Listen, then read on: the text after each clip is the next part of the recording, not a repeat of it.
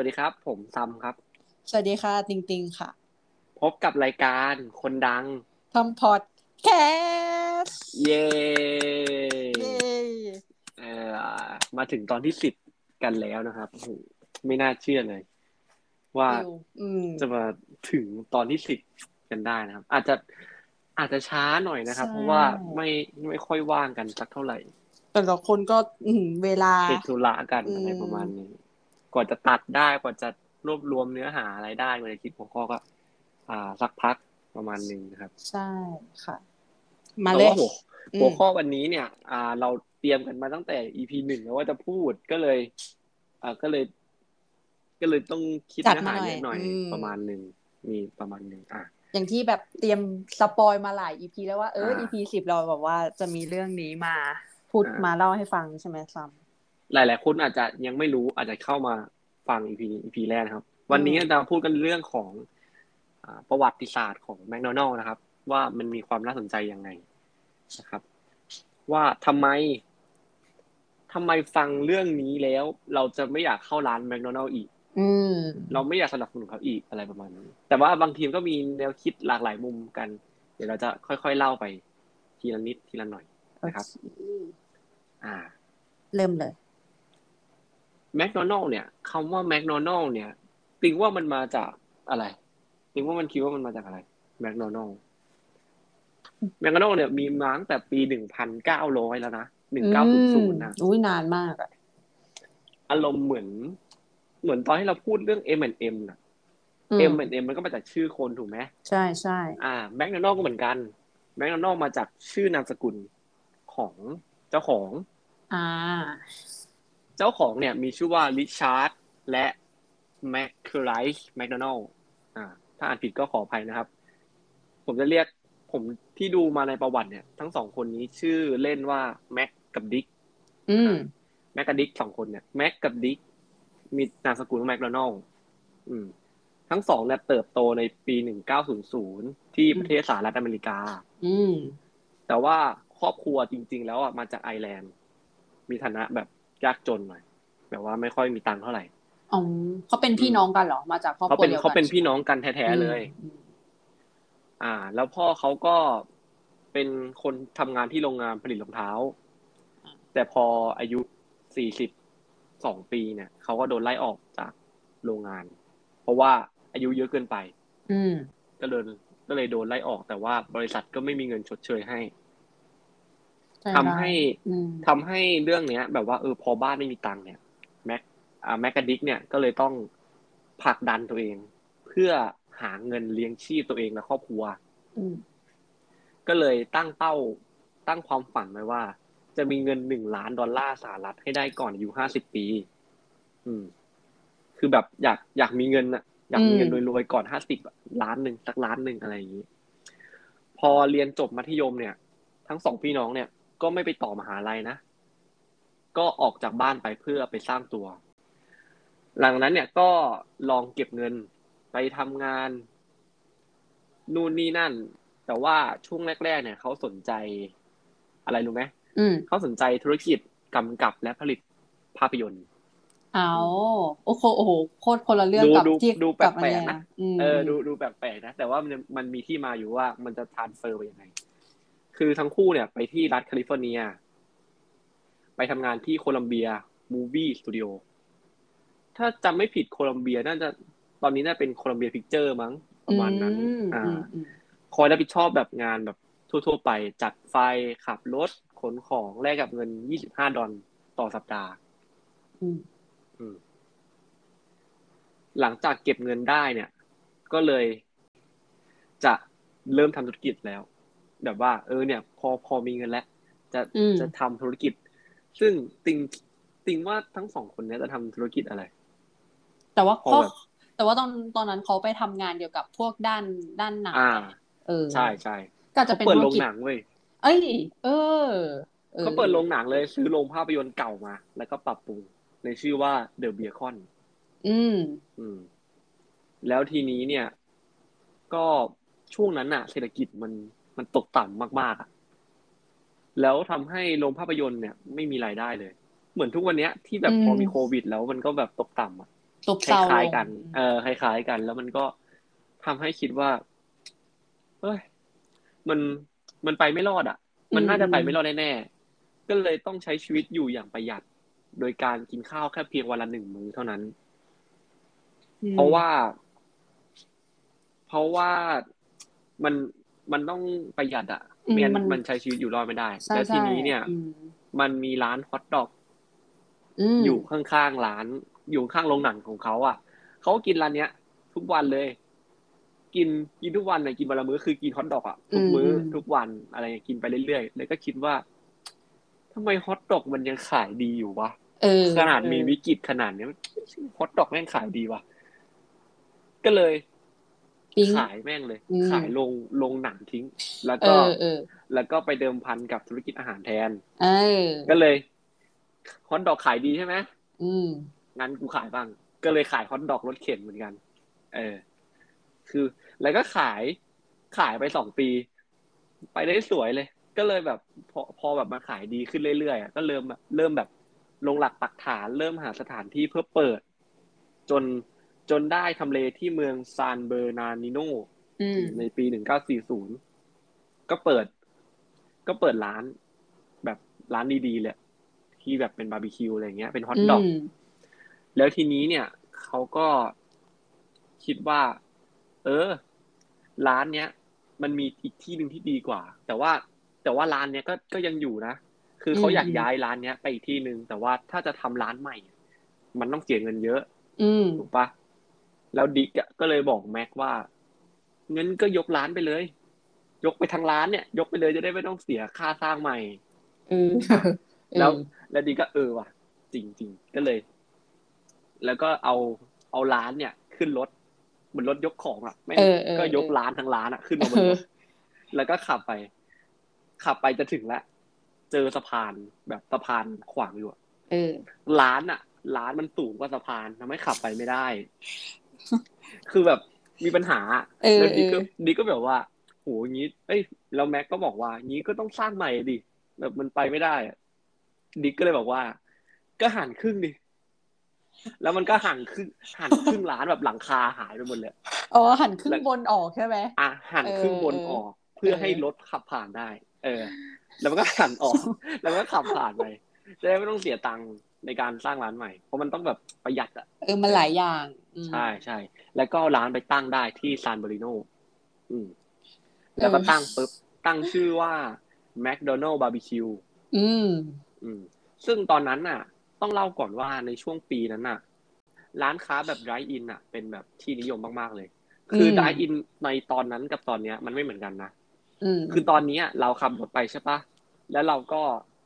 ไปสั่งอาหารใช่ไหมเราไม่ต้องใช่ลงจากใช่รถสั่งอาหารแล้วก็ขับไปจ่ายเงินขับไปรับอาหารแล้วก็ขับออก ถูกไหมอ่าเออแต่ drive-in ตอนนั้นอะ มันไม่ใช่แบบนั้น drive-in ตอนนั้นอะ คือขับรถไปใช่ไหมจอดรถที่ลานจอดรถปุ๊บก็จะมีพนักงานสาว วิ่งเข้ามาใส่เอ้ยไม่ใช่วิ่งใส่สเก็ตอะสเก็ตบอร์ดอะไม่ใช่สเก็ตบอร์ดอะอ๋อสเก็ตที่มันมีล้ออะเอออ๋อไถข้างไถเออนึกออกที่มันจะเป็นอ่าเออตรงทารองเท้าอะ อ่าอ่านั่นแหละเออไถไถมา แล้วก็แบบเอาอะไรดีคะ คุณติง เอาบิ๊กแม็กค่ะ อะไรเงี้ย อะโอเคบิ๊กแม็กนะคะแล้วเขาจะ slide slide กลับไปอืมปุ๊บปุ๊บปุ๊บแล้วก็จะแล้วก็กลับมาอีกทีพร้อมอาหาร แต่ว่าอาหารตอนนั้นน่ะ มันไม่ใช่แบบว่าบิ๊กแม็กห่อกระดาษมาเนี่ยมันจะเป็นโต๊ะ โต๊ะสำหรับวางไว้ตรง ตรงตักเหรอไม่ใช่ตรงตรงตรงประตูคอนโซลตรงประตูเลย ประตูรถน่ะเหรอ ติงติงนึกนะว่าติงอะนั่งรถอยู่ใช่ไหมตรงพวงมาลัยใช่ปะอืม แล้วก็เปิดกระจกทางซ้ายมืออะกระจกอะไอเราโต๊ะจะวางอยู่ตรงกระจก แล้วแล้วมันจะมีขาตั้งให้มันดันดันประตูไว้ให้มันเป็นแบบ ให้เป็นโต๊ะได้อะเฮ้ยอย่างเอาอะนึกเออนึกสภาพเออไอเอาโต๊ะญี่ปุ่นอะ มาวางตรงตรงกระจกแบบกระจกรถอะอย่างนั้นอะเออไอเดียเขาดีอยู่นะเออเออคือมันเป็นอย่างนั้นทุกทุกทุกทุกๆร้านที่ไดอินอะในประเทศสหรัฐอเมริกา อย่างนั้นเลย เออ มันก็เลยแบบว่า เอามาทำทำกันมาเรื่อยๆอืมซึ่งอ่าประเด็นเนี้ย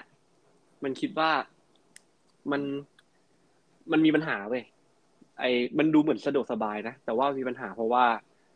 อาหารอะ มันไม่ใช่เหมือนฟาสต์ฟู้ดแบบตอนเนี้ย มันเป็นแบบอืมอืมสามสิบนาทีอะกว่ามึงจะได้บิ๊กแม็กกินอะ อืมมันนานเออมันนานคือต้มันงรนานเว้ยแล้วมันเหมือนอาหารตามสั่ง บ้านเราใช่เหมือนอาหารไตามสั่งเลยแต่ว่าเออมึงแค่อยู่ในรถแค่นั้นเองแล้ว แล้วทีนี้เนี่ยอ่ามันจะมีตู้เพลง มีร้านขายบุหรี่อะไรเงี้ย แล้วก็มีแบบสกอยอะ วัยรุ่นอะเด็กแนวอะ มาแบบมั่วสุมกันหน้าร้านเยอะขึ้น เพราะว่ามีตู้บุหรี่ มีตู้เพลงอ๋ออะไรเออมันก็แบบมีปัญหาอีก อะไรทีนี้ แล้วแล้วดิกก็คิดว่านี่แม่งไม่เวิร์กว่ะ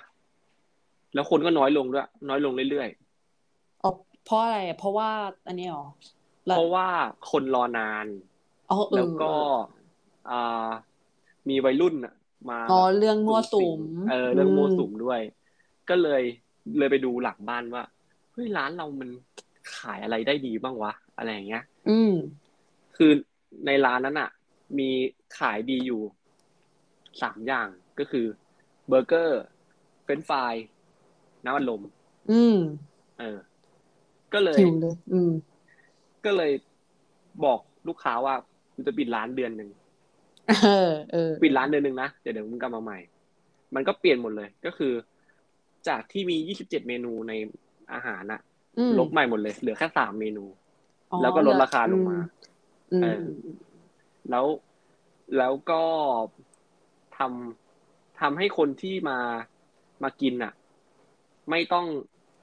ไม่ต้องรอในรถอีกต่อไปอะ ไม่ต้องมานั่งกินบนโต๊ะที่เขามาให้ อืมคนพนักงานส่งก็ไม่เอา ให้ลูกค้าลงไปหยิบเองอ่าช้อนซ่อมก็ไม่ต้องใช้ใช้เป็นห่อเหมือนที่เราเคยกินกัน เออเออแล้ว แล้วก็อ่าทำเมื่อก่อนเนี่ย เวลาคนจะทำเบอร์เกอร์อะก็จะคนเดียวทำใช่ปะก็เอาขนมปังไปปิ้ง เอาเบอร์เกอร์มาย่างเอามาเอาชีสมาใส่เนี่ยทำคนเดียวหนึ่งคนทำหนึ่งอันอะไรประมาณเนี้ยอืมแต่ว่าดิ๊กอะเปลี่ยนใหม่ พาพนักงานทุกคนอะไปที่คอร์ตเทนนิสแล้วก็ว่าเอาชอล์กอะวาด วาดแผนผังลงครัว ว่าใครจะต้องอยู่ตรงไหนบ้างอะให้ทุกคนอะทำหน้าที่เดียว สมมติติงเนี่ยสมมติติงเป็นพนักงานที่นี่อ๋อเออเอติองเออติงก็ทำแค่ใส่ชีสติงก็ใส่แค่วางอย่างเดียวชีส แค่วางชีสอ๋อเออเข้าใจแล้วคนนี้ทำหน้าที่ปิ้งขนมปังก็ปิ้งอย่างเดียว ปิ้งปิ้งปิ้งปิ้งอืมอืมมันจะทำให้ทุกคนเนี่ย จดจ่อกับงานตัวเองอย่างเดียว อืมอืมแล้วมันจะแบบว่าปุ๊บปุ๊บปุ๊บปุ๊บปุ๊บปุ๊บปุ๊บมาเลย แล้วเออก็คือเออเขาจากลดเวลาการทำอาหารก็คือ จากสามสิบนาทีเหลือแค่สามสิบวิเท่านั้น อืมเออทำให้แบบว่าได้เร็วปุ๊บปุ๊บปุ๊บปุ๊บได้เลยอะไรอย่างนี้ แล้วก็ประสบความสำเร็จก็คือมันมันเร็วจริง ๆ มันเร็วแบบเร็วปื๊ดเลยอะเออ เออ แล้ว แล้วทีนี้เนี่ยก็ อ่า เตรียมเปิดตัวแล้วว่าแบบเออเนี่ยแมคโดนัลด์จะกลับมานะเตรียมเตรียมเตรียมเตรียมตัวกลับมาแล้ว เออ เออ ก็จัดงานเปิดตัวยิ่งใหญ่ ตอนกลางคืนแบบมีไฟมีแสงสีมีแบบเหมือนนิทรรศการอะแบบว่า เปิดตัวใหม่อลังการแนอะโอเพนนิ่งอืเอมออืม แต่คนก็มากัน คนก็มากันเออ มากินกันมาอะไรโอ้โหแฮปปี้แต่เจออุปสรรคก็คือ ตอนนั้นเจอ อ่า พายุตะกแตนอะอืมคือแบบตะกแตนฝูงใหญ่ๆมากๆอะเข้ามาแบบอ๋อทำให้ทำให้แบบคนกินอาหารไม่ได้อะก็เลยแบบสวยก็เลยจังแบบ เออดูเศร้าไปอะเออแล้วพอคืนนั้นน่ะ ดิกก็แบบมานั่งคุยกับแม็กว่า เออ เอาไงต่อดีว่าหรือว่ากลับไปทำแบบเดิมดีอะไรเงี้ย เพราะว่าลูกค้าก็แบบไม่โอเคอะไรอย่างงี้ แล้วพอตื่นเช้ามา ก็แบบเปิดร้านใช่ปะเปิดร้านแล้วก็ไม่มีใครขับรถเข้ามาเลยเว้ยก็คืองงเออเออไม่ทำไม่ไมไม่ไม่ไม่มีใครขับรถเข้ามาเลย แล้ว ทีนี้ก็มีจู่ๆก็มีรถเข้ามา มีรถเข้ามาจอด แล้วก็ แล้วก็แบบ เฮ้ยไหน ไหนพนักงานเสิร์ฟอยู่ไหนทำไมฉันต้องลงไปอะ เฮ้ยอ๋อผมมาไดอินไม่ใช่หรอ อะไรอย่างเอเงี้อยคือเขายังแบบไม่เข้าใจระบบใช่หเขายังไม่เข้าใจช่หว่าระบบใหม่แบบแล้วแล้วดิกกับแม็กก็ต้องแบบไม่ใช่นะครับเออคุณคุณต้องเดินไปอะไรเงี้ยคุณคุณต้องเดินไปซื้อแล้วก็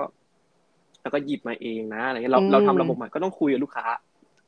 ทุกคนเลอืยมอืมทำบางคนก็แบบว่าไม่ไม่ไม่ผมจะมาไดอินแล้วก็ขับรถออกไปก็มี อืมอืมอืมแต่บางคนก็แบบเออไหนไหนลองดูซิอะไรอย่างเงี้ยนะแล้วแต่ว่ามันก็ไม่ได้ขายดีมากเท่าไหร่ จนมีวันหนึ่งมีมีเด็กคนหนึ่งอะ มาเคาะมาเคาะอืมแบบว่าเออเนี่ย ผมมาซื้อแฮมเบอร์เกอร์ครับสามอืมชิ้นอะไรเงี้ยแล้วแม็กก็แบบเอ้ยอ่า เอาไปเอาไปก็ทำให้นั่งทำสามชิ้น แล้วเด็กก็ให้เงิน แล้วแม็กก็แบบไม่เอาไม่เอาเอาไปเถอะอะไรเงี้ยให้ให้ให้เอให้อเอาไปกินกินเอาไปกิน เออมแล้วเด็กก็ดีใจ แล้วหลังจากนั้นที่เด็กเดินออกไปอะรถมันก็มาไม่หยุดเลยเฮ้ย เออ คือรถแม่งก็มาไม่หยุดเลย แล้วก็แบบยืนกินกันต่อแถวแบบ ก็คือประสบความสำเร็จเลยใน อ่า ในสาขานั้นอะในอันนั้นอะที่เขาเออทำอะทำเพราะมันมีเพราะอะไรไหมทำไมถึงแบบพอเด็กออกไปแล้วแบบอยู่ดีคนก็แบบพากันเข้ามากินอะน่าจะน่าจะหลังจากที่เขาทำการตลาดมาแล้วว่าเออเนี่ยร้านนี้มันทำไวอะอ๋อน่าจะบอกแบบปากต่อปาก คือลูกค้าชุดแรกอาจจะแบบว่า ก็ยังสับสนอยู่แต่ว่ามันแลกด้วยกับความรวดเร็วไง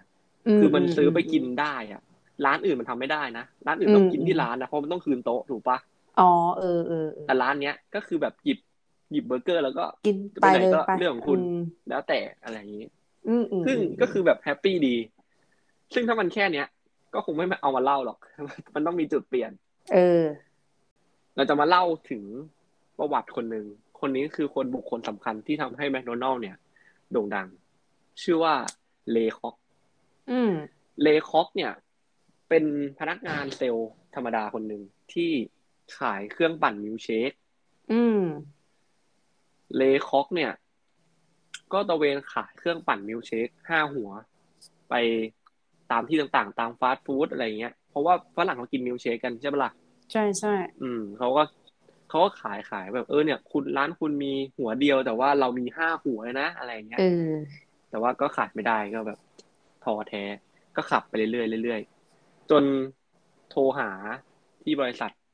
บริษัทบอกว่า มีร้านร้านหนึ่งสั่งไอ้เครื่องปั่นห้าหัวเนี่ยหกเครื่อง อืมก็ต้องตกใจแล้วมึงบ้าหรือเปล่าอุ้ยออกไปจะไปต้องหกเครื่อง เออถูกปะร้านมึงใหญ่ขนาดไหนวะอะไรเออเงี้ยร้านมึงใหญ่ขนาดนั้นทำได้ทีเดียวตั้งโหได้กี่อันนะได้เยอะนะอะไรอย่างเงี้ยเออก็เลยโทรไปแบบว่าเออมันต้องมีแบบเรื่องผิดพลาดแน่ๆเลยเขาอาจจะสั่งเกินอะไรอย่างนี้เลยแบบโทรไปหา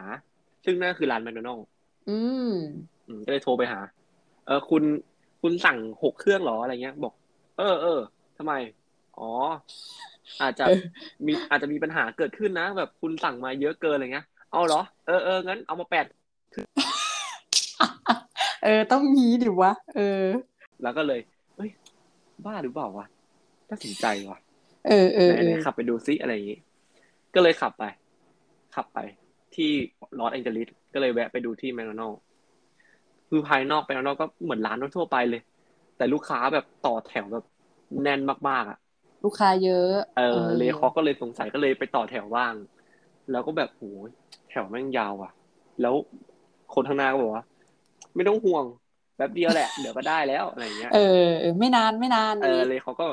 จะแป๊บเดียวได้ยังไงฮะบ้าหรือเปล่าก็เลยเดินเดินไปเรื่อยอะพอถึงคิวปุ๊บก็สั่ง อะผมเอาเบอร์เกอร์ครับ อันหนึงแล้วก็เป็นฟรายแล้วก็เอามิลค์เชคแก้วหนึ่งได้เลยครับฮะเออเออเออเอออัอันนี้ไม่ใช่ของผมหรือเปล่า ไม่เดี๋ยวไม่นะนี่ไง ก็ก็คุณสั่งเมื่อกี้ ไม่ไม่ผมเพิ่งสั่งเมื่อกี้นะก็นี่ไงเออของเออคุณเนี่ย มันได้แล้วเนี่ย แล้วก็เอ๊ะงงว่ะ แล้วเร็วจนผมตกใจ เออ แล้วผมกินที่ไหนอะก็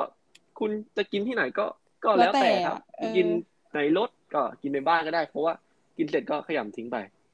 แล้วมันแล้วเลเขาก็งงงงอะไรวะ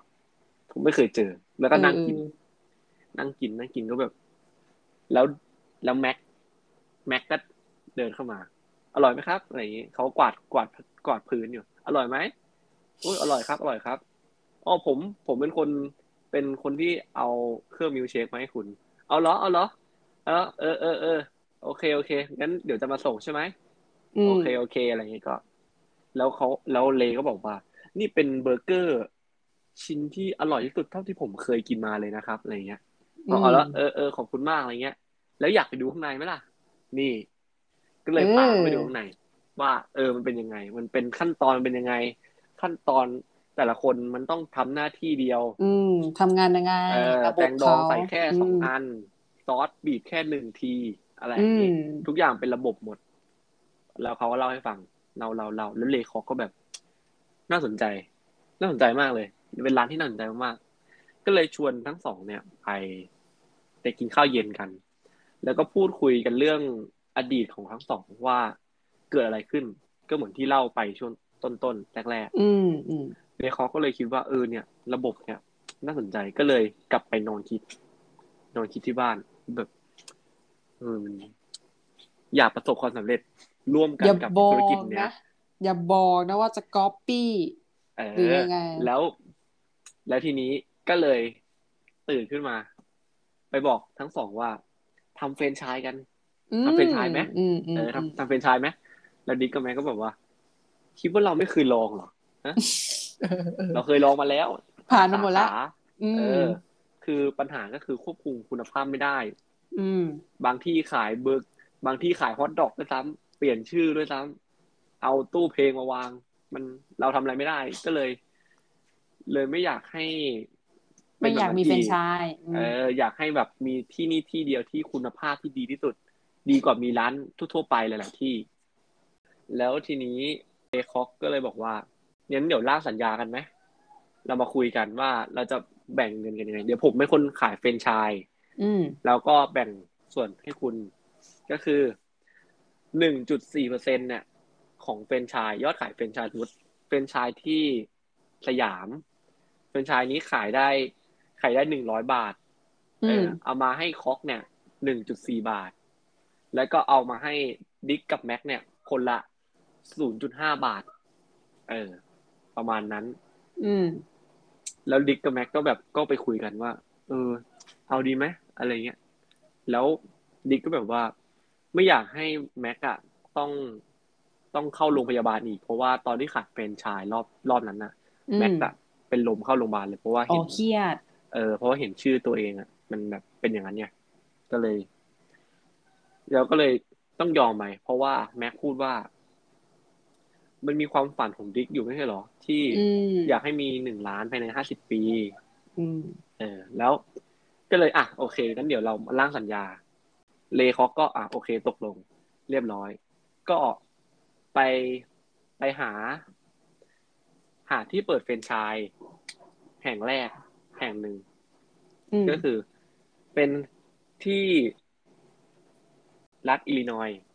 อ่าเมืองแห่งแรกแบบเขาก็เป็นเป็นคนคุยเองเลย อะไรอย่างนี้ แต่ว่ามันมีเขาก็มีกระทบกระทั่งกันอืมหลายรอบอยู่ เรื่อง เรื่องต่างๆ เรื่องโค้กที่จะเอามา เอามาเป็นสปอนเซอร์ หรืออะไรอย่างเงี้ยมันแบบมันมีธุระหลายอย่าง อืม จะยังไงกันอืมใช่ แล้วก็หาหุ้นส่วนว่าใครจะมาทำเฟรนไชส์เขาก็เลยไปหาเพื่อนที่แบบรวยๆอะเออมาลงทุนแบบว่าเออเนี่ย คุณสนใจไหมแล้วเขาก็เล่าธุรกิจให้ฟัง คนรวยๆนี่ก็อะโอเคได้สนใจ ก็เลยเอาเงินไปลง แล้ว ผ่านไปสักพักหนึ่งเลคอกก็ไปตรวจสอบดูเออคือร้านเละเทะมาก เหมือนที่เหมือนที่ดิกกับแม็กบอกเลยว่าเฟรนไชส์มันจะแบบไปไม่รอด มันมันดูแลยากใช่ไหมใช่ มันดูแลยากคุณคุมควบคุมได้ยากแล้วก็แบบ ก็เหมือนที่พูดไปก็คือ เปลี่ยนชื่อบ้าง เอาเมนูอื่นมาใส่บ้างอะไรอย่างนี้อืมประมาณนั้นอืมก็เลย ก็เลยกลับไปหาไอ้พวกคนรวยๆพวกนั้นน่ะแล้วก็แบบ อะไรเนี่ยมึงทำร้านทำอะไรเนี่ยอะอืมันมอันนี้ไม่ใช่เบอร์เกอร์ด้วยซ้ำมึงบ้าหรือเปล่า แล้วคนรวยก็แบบว่า ก็กูไม่รู้อะกูแค่เอาเงินไปลงกูไม่ได้เป็นคนคุมนี่เอออ้าวเอเอออ ประมาณนั้นก็เลยแบบ ก็เลยแบบต้องยกเลิกแฟรนไชส์พวกนี้ไปแล้วก็เลย กลับมาคิดที่บริษัท แล้วจู่ๆก็มีผู้ชายคนหนึ่งเดินเข้ามาขายไบเบิลเอออมแล้วก็แบบพูดดีมากเลยคือแบบ เป็นคนดีอะ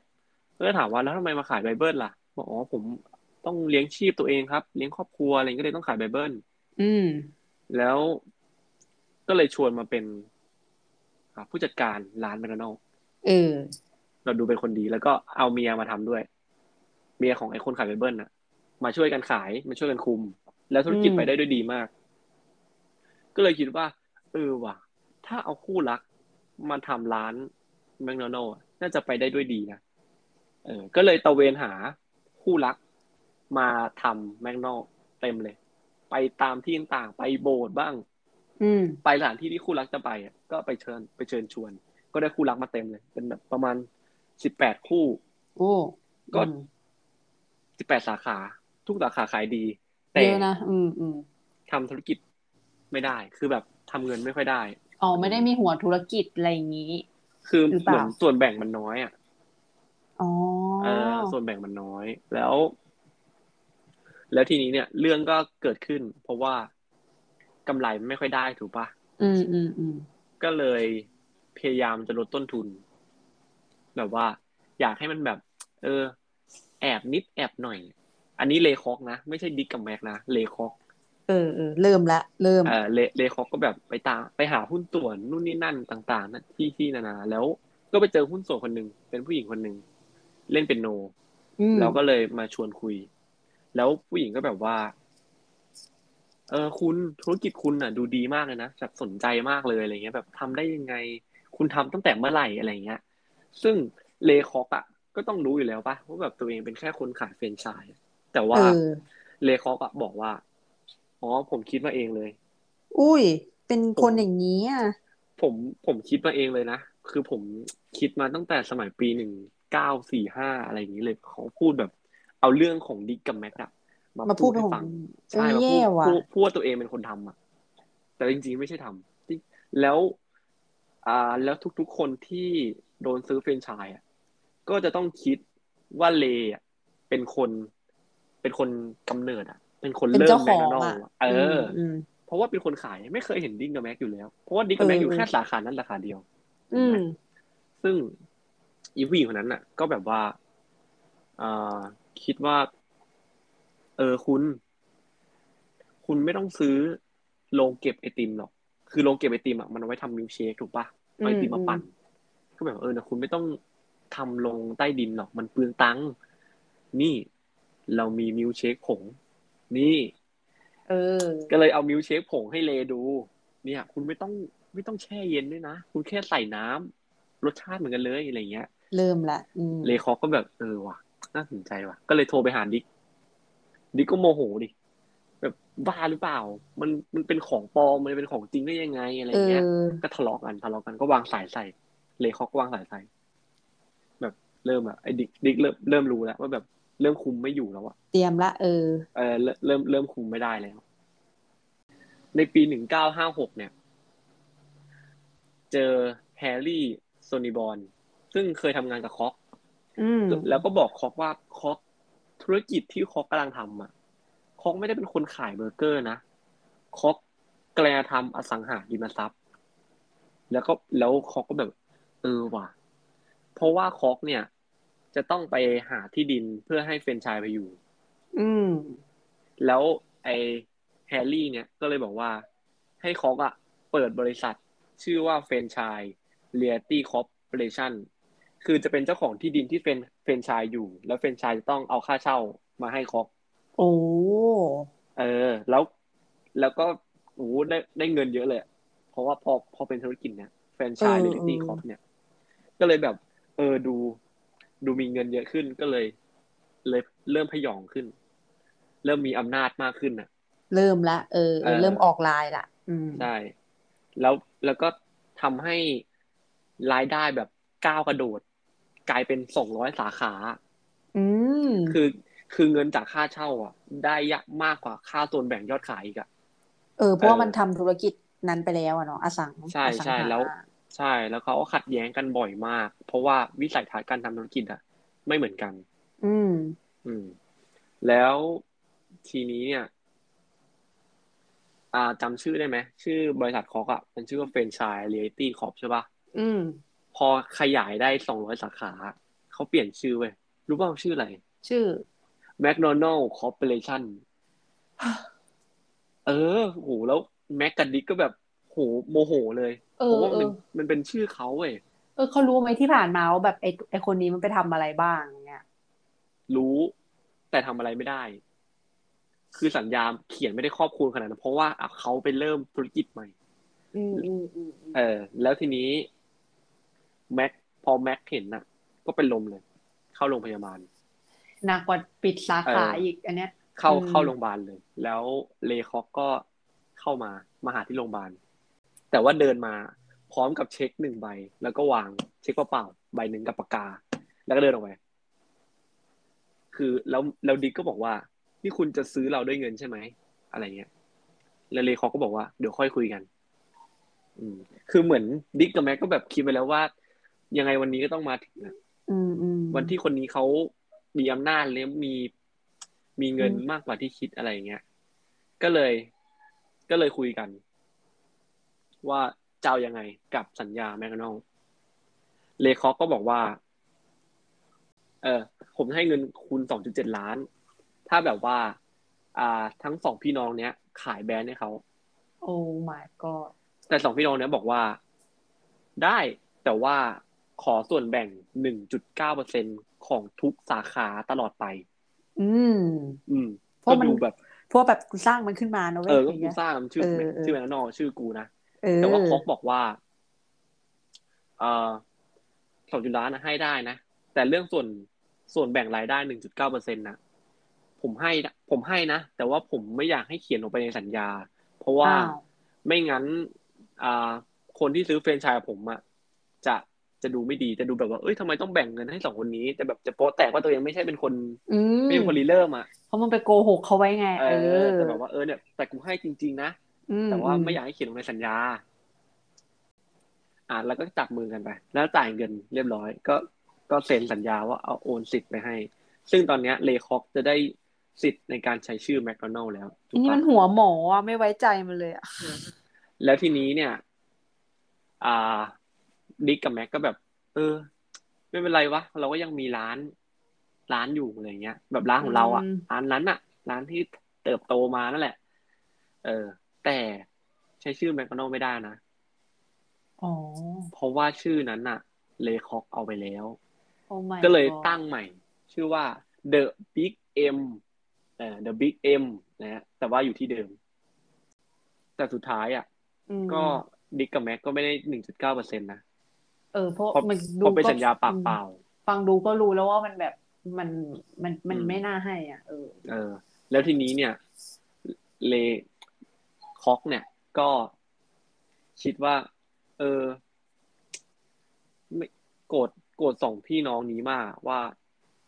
ที่ยังเปิดร้านอยู่อะ ยังเปิดร้านเดอะบิ๊กเอ็มนั้นอยู่อะ อืม มันโกรธเพราะว่าอีสองพี่น้องคู่นี้คือไม่ยอมแพ้มันอะไรอย่างเงี้ยเหรอ ใช่ใช่ ยังแบบยังยังคิดอยู่อะว่า ว่ายังไปเปิดอยู่อยู่อีกอะก็เลยดันทุรังมา แต่ว่าก็ต้องปิดไปภายในหกปีที่แมคโดนัลด์มาเปิด อืมหมายถึงร้านร้านร้านใหม่ร้านร้านร้านบิ๊กเอ็มอะโดนปิดโอ้เพราะอีแมคโดนัลล์มันขายดีกว่าแล้วไงใช่ไหมใช่มึงแล้วมันส่งมันกล้าเรียกว่าเป็นของตัวเองได้เต็มปากยังไงวะเนี่ยเออว่าแบบมึงไม่ได้สร้างมันมา กับมือใช่มึงไงแค่แบบเหมือนมึงมาเอาธุรเหมือนมึงมาซื้อเออธุรกิจเขาไปอีกทีอะเออใช่แล้ว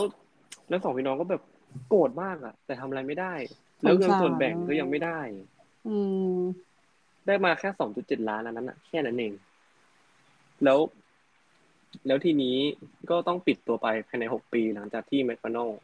มาเปิดอืมหลังจากนั้นแมคโดนัลก็ไม่เคยได้รับเงินอีกเลยอะ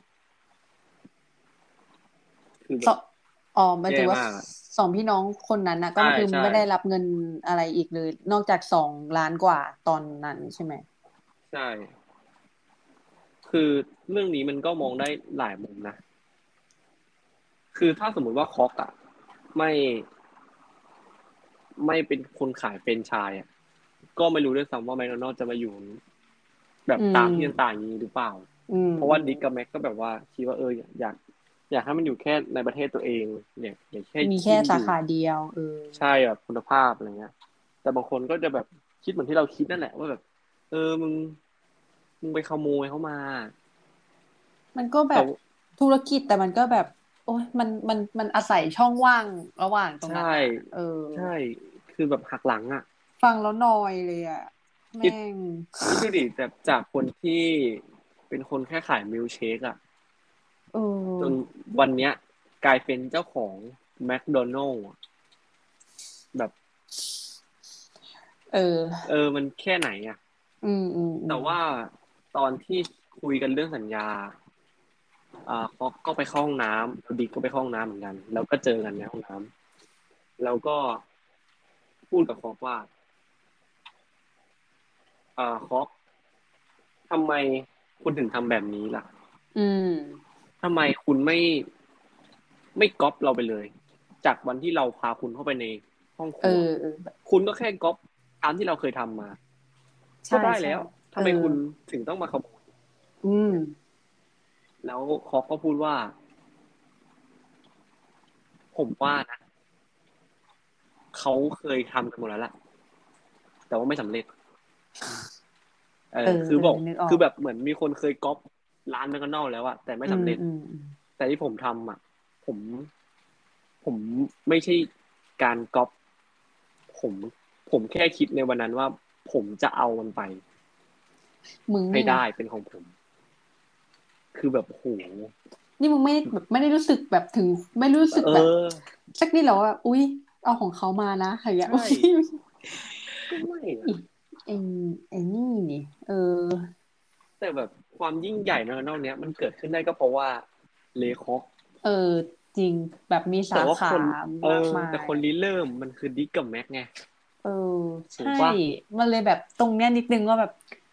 เออถ้าเกิดจุดถ้าเกิดว่าอยากจะแบบเอาของเขามาทำไมมึงไม่แบบไปคุยดีๆ แบบไปดิวดีๆ ให้มันแบบจะได้แบบไม่ต้อง ไม่ต้องมาเหมือนแย่งขโมยของเขามา เออเอซึ่งอโอ้โหคือแบบพอทุกวันนี้ที่แบบพอเราเข้าแมคโดนัลด์ไปเราก็จะคิดว่า เชี่ยไอ้เลคอกไอ้สัตว์เออ แล้วก็ไปสั่งเบอร์เกอร์ แดกต่อเออกินแล้วต่อแบบอย่างเงี้ยเออเลคอกแม่งเอาเฟรนช์ฟรายหนึ่งที่ครับเออก็มันอร่อยอะทำไงได้อะเฟรนช์ฟรายแม่งเอออร่อยก็ตายนะเออ คือมันเกินไปอะเออคาดไม่ถึงอะเรื่องนี้ อืม แล้วก็อืมจริงจำได้ไหมตอนที่ซัมเคยดูสารคดีเกี่ยวกับเกมเศรษฐีแมคโดนัลด์อะที่เคยเล่าให้ฟังเออจำได้ใช่ไหมอ่าเออเล่าให้ฟังใหม่ คืออย่างนี้ อ่า ในช่วงปีสองพันนะหรือปีหนึ่งเก้าเท่าไหร่นั่นแหละ แต่เราเกิดไม่ทันอะอืมแมคโดนัลล์อะทำแคมเปญแคมเปญหนึ่งขึ้นมา ก็คือ เวลาติงซื้อ เบอร์เกอร์ ซื้ออืมเฟรนช์ฟราย มันจะมีให้แบบดึงสลากอะออกมาอืมว่าติงได้อะไร อืมอืมอาจจะได้เบอร์เกอร์ฟรีอีกอันหนึ่ง อ่า โค้กฟรีแก้วหนึ่งอะไรอย่างนี้ ประมาณนั้น แต่ว่าในรางวัลนั้นอะมันมีรางวัลที่เปิดออกมาแล้วได้เงินล้านหนึ่งอืมขึ้นมา เออ แล้วมันก็แบบเป็นแคมเปญใหญ่โตเลยคนก็แบบกินเพื่อหากินเพื่ออะไร บางทีแจกในนิตยสารด้วยก็มีอะไรอย่างนี้ ซึ่งก็ดูดี แต่ว่าอืมเป็นการตลาดที่ดีนะอืม มันมีคดีความเกิดขึ้นก็คือว่ามีคนโกงโอ้มีคนโกงว่า รู้แน่ๆว่า อันเนี้ย มีร้านหนึ่งอะก็เก็บไว้เองอ๋ออาจจะเป็นคนในหรือว่าใครสักคนใช่ไหมอ่ามันต้องมันต้องเป็นคนในอยู่แล้ว เพราะว่าถ้าไม่ใช่คนในก็ไม่มีใครรู้อยู่แล้วว่าไอเนี้ยอืมเป็นอืมสลากอันเนี้ย ที่ยังไม่ได้แกะเนี่ย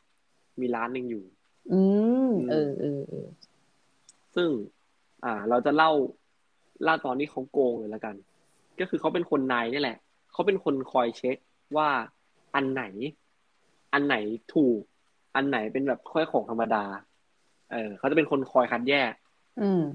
แล้วเขาจะต้องขึ้นเครื่องบินไปพร้อมกับไอไอพวกเนี้ย ที่มันเป็นหนึ่งล้านเนี่ย ไว้ในกระเป๋าอ๋อเออ แล้วกระเป๋าเนี่ย ก็ต้อง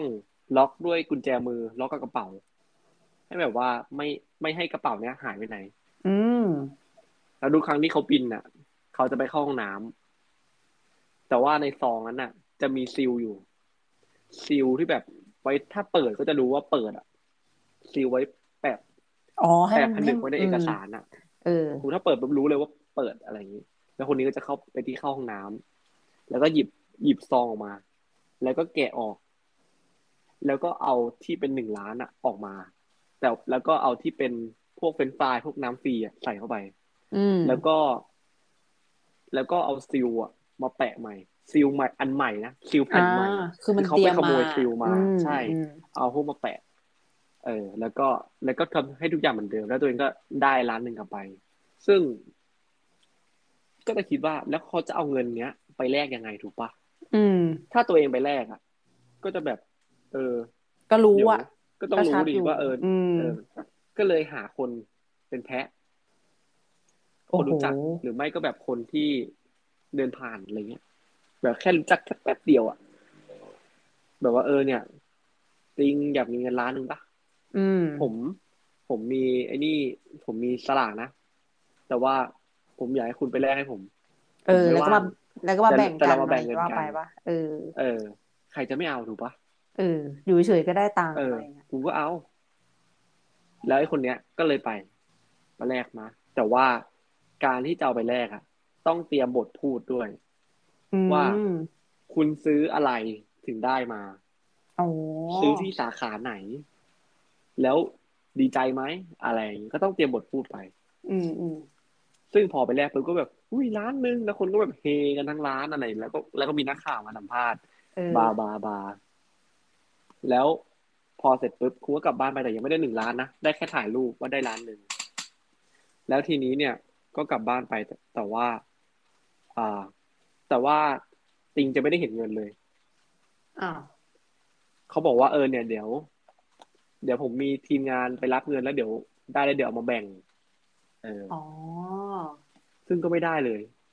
คือเบย์ก็โกงเอาเงินไปเลยใช่ปะแล้วคนนั้นก็จะเอาเงินไปเลยล้านหนึ่งอืมแล้วติงก็จะกลายเป็นแบบแพะสังคมอะเอาว่าแบบเพราะว่าเพราะอืมนักข่าวจะมาหาว่า คุณได้ล้านหนึงนี่ เอาไปทางเอาตังค์ไปทำอะไรบ้าง เจอที่ไหนบ้าง กินอะไรมาอะไรอย่างเงี้ยคือแบบ แล้วคนนั้นก็ต้องโกหกไปตลอดชีวิต โคตรแย่อะเอ้ฮะซึ่งโอ้ยซึ่งทีนี้เนี่ยมันก็โดนปลดเปิดโปงโดย FBI ว่าเรื่องเนี้ยจู่ๆก็มีคนโทรมา ว่าตรวจสอบเรื่องนี้ให้หน่อย ก็เลยไปตรวจสอบก็เลยแบบ เออ แปลกๆว่ะ FBI ก็เลย ก็เลยไปปลอมตัว เป็นนักข่าว มีใบบูมีมีกล้องมีอะไรพวกเนี้ยหมดเลยเฮ้ยปลอมเอาตัวเรื่องเออเออปลอมปลอมตัวไป คือเข้าเข้าไปแบบ แล้วก็แกล้งวางกล้องไว้อะแล้วก็แบบคอยคอยถามว่าแบบ เออ เอามายังไงเจอที่ไหนอะไรแบบอ๋อผมเจอจากนิตยสารครับ อะไรอย่างเงี้ย ก็คุยไปคุยมา แล้วก็แอบติด แอบติดเครื่องดักฟังไว้อืมไว้ที่ใต้โซฟาว่าแบบว่าเขาจะพูดถึง พูดถึงใครอะไรเงี้ย ซึ่งพอก็ถามนักข่าวก็ถามไปกันเป็นเรื่องปกติ แล้วก็กลับไป แต่ว่าเครื่องดักฟังยังอยู่ เออตำรวจก็นั่งฟัง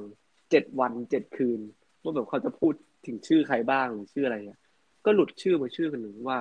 ชื่อว่าลุงโจ อังเอเคิลโจอเออ แสดงว่าลุงโจเนี่ยเป็นคนจัดหา เออแล้วตำรวจก็ตามหาไปเรื่อยว่าลุงโจแล้วโจใครโจนู้นโจนี้อะไรเงี้ยจนสรุปก็คือคนนายนั่นแหละว่าเป็นคนทำอืม ก็เลย แล้วก็โดนจับไป เออ ประมาณนั้น ซึ่ง ซึ่งเรื่องเนี้ยทำให้แมคโดนัลอะ ต้องยุติแคมเปญนี้ไป แล้วก็ไม่มีกลับมาให้เห็นอีกเลย เพราะว่าอาจจะเกิดเรื่องแบบนี้ได้อีกอะไรอย่างนี้ประมาณอืนี้มยังมันยังไม่รัดไม่รัดกลุ่มมันยังมีช่องว่างอยู่ ใช่ใช่อืมซึ่งเรื่องราววันนี้ที่ผมเอามาพูดนะครับ ก็ต้องขอบคุณที่มาก่อนสามที่มาก็คือ ที่มาแรกนะครับ ก็คือในเพจอ่า ลงทุนแมนนะครับ เขียนคอนเทนต์ไว้ว่าความยิ่งใหญ่ของแม d โดนัล s จุดเริ่มต้นจากการหักหลัง อ่าอันนี้ อันนี้ผมก็หยิบมาพูด แล้วก็ในส่วนของเนื้อเรื่องนะครับ ที่ผมพูดเกี่ยวกับเลคอกอ่า อะไรพวกนี้ก็จะเป็นในหนังครับ เรื่องชื่อว่า The Founder ครับ อืมอ่า อยากรวยเหนือรวยอะไรสักอย่างผมจำชื่อไทยไม่ได้ The Founder ครับ ไปดูได้ครับอยู่ใน น่าจะ HBO HBO Go ครับ มันน่าจะมีอยู่ครับว่า The Founder เป็นปี 2016 แล้วก็ส่วนเรื่องเรื่อง Mac m i l l i o n ครับ เป็นสารคดีที่เกี่ยวกับชิงโชคครับ ที่เปิดเผยกลโกงของคนที่เอาเงินหนึ่งล้านไปแลกชื่อว่า Mac m i l l i o n มีซีรีส์หกตอนครับ ตอนละหนึ่งชั่วโมงก็ไปย้อนดูไปสมัคร HBO Go ดูได้ครับ อาจจะเจ็ดวันดูฟรีประมาณนั้นก็ไปติดตามดูกันได้อืมนะครับอืม จริงว่าไงเรื่องแมคโดนัลวันนี้ไม่คาดไม่ถึงเหมือนกันนะเออ แบบ ไม่คิดว่าอืมอ้าวจุดเริ่มต้นคืออีกแบบหนึ่งอ้าวจบมาอ้าวจบแบบนี้เลยอะไรเงี้ยเออ จบแบบ อืม คือจบจบแบบตัวร้ายอะเออ เราตัวก็ร้ายในวงการอาหาร เออ มันอาจจะแบบ มันก็คงเป็นช่องว่างของธุรกิจแหละ ที่แบบ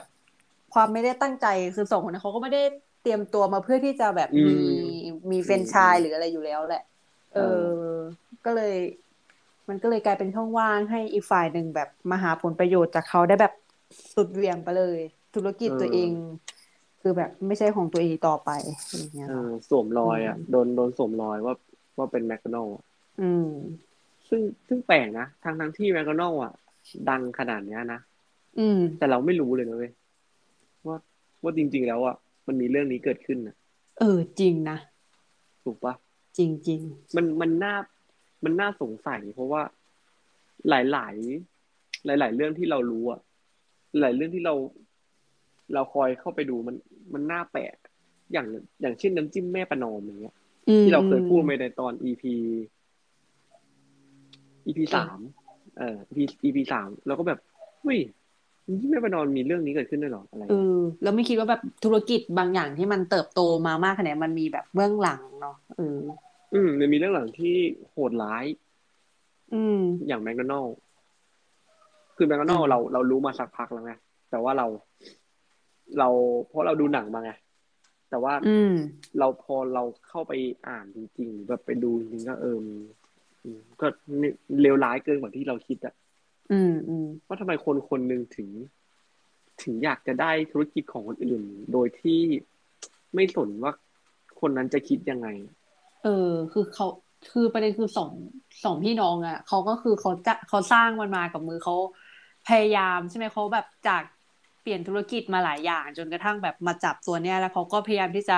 ปรับปรุงอืมมันมาอะไรเงี้ยเอเอออมันก็น่าเสียดายเออที่แบบสูตรสุดท้ายแล้วอะมันไม่ใช่เขาที่เป็นคนดูแลจนถึงทุกวันนี้อะไรประมาณเนี้ยแบบ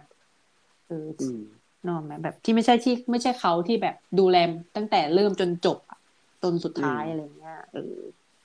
มือนก็เหมือนแม่ประนอมเลยใช่นะได้ถ้าถ้าเรามองพล็อตดีอืๆมนะอืมคือเขามล้มเหลวมา โด่งดัง โด่งดังโดนคนใกล้ชิดหักหลัง แล้วก็กลับไปโดยที่ อ่าสิ่งที่เริ่มมาไม่ใช่ของเขาอีกต่อไปถูกปะอืมเหมือนกันเลยนะใช่ใช่เหมือนเหมือนเหมือนเออเหมือนจริงเหมือนจริงเออเหมือนเหมือนกันเลยถ้าถ้าถ้าเรามองดีถ้าถึงตอนนี้ใครยังไม่ได้ฟังเรื่องแม่ปานอมก็กลับไปฟังได้ๆไปฟังได้แหละครับ ตอน EP สามแล้วอาจลุ้นจะเหมือนกันหยอืมเอลุ้นอเหมือนกันสนุกดีเหมือนกันครับผมอืม เออก็ต่อไปอ่านนี้ตอนสิบแล้วติงก็ต้องสร้างแฟนเพจแล้วดิใช่เดี๋ยว ต้องเตรียมเออตัวเปิดเพจเออต้องเดี๋ยวต้องเตรียมตัวเพจก็ อ่าเดี๋ยวจะ เดี๋ยวจะบอกให้โลกรู้นะครับ ว่าผมทำพอดแคสต์อยู่นะครับผมรอจะผมมีตัดเสร็จก่อนเออนะครับเราจะเราจะมีพื้นที่พูดคุยกันอ่ามมากขึ้นใช่แหละครับทีนี้เราจะมีพื้นที่อืมแบบตอบโต้โต้ตอบมันเผื่อเผื่อใครคิดเห็นอย่างไร แล้วก็ อ่า ก็ไปคอมเมนต์ไว้ในเพจอืนะครับมซึ่งมาแลกเพจเปลี่ยนกันได้ ติดใช่ตามกันว่าจะชื่ออะไรนะครับ ก็รอติดตามดูนะครับ ว่าจะชื่ออะไร คงไม่พลาดชื่อ ชื่อเดิมหรอกครับ อาจจะเป็นชื่อนี้นั่นแหละครับ ใช่ก็ไปอ่าถือว่าถ้าใครเดี๋คิยดวเห็นยังไง ต้องไปโต้แย้งก็ไปทิ้งไว้ในคอมเมนต์นั้นเผื่อเราจะอืมตอนหน้าเราอาจจะหยิบมาเพื่อพูดนิดหน่อย ว่าใช่ใช่เกิดอะไรขึ้นขึ้นมา บางบางอย่างที่เราสองคนแบบ เอ้ยอาจจะแบบนึกไม่แบบอาจจะแบบไม่ได้รู้หรือไม่ก็เอ้ยนึกไม่ถึงบางประเด็นอะไรเงี้ยเราก็จะได้แบบมาพูดคุยกันเออได้ ใช่อืมใช่ครับผมอืมก็รอติดตามครับ ก็ขอบคุณที่ฟังจนถึงตอนตอนที่สิบนะครับ ครับโอเคครับ ไว้เจอกัน EP หน้าครับ EP สิบเอ็ดสวัสดีครับ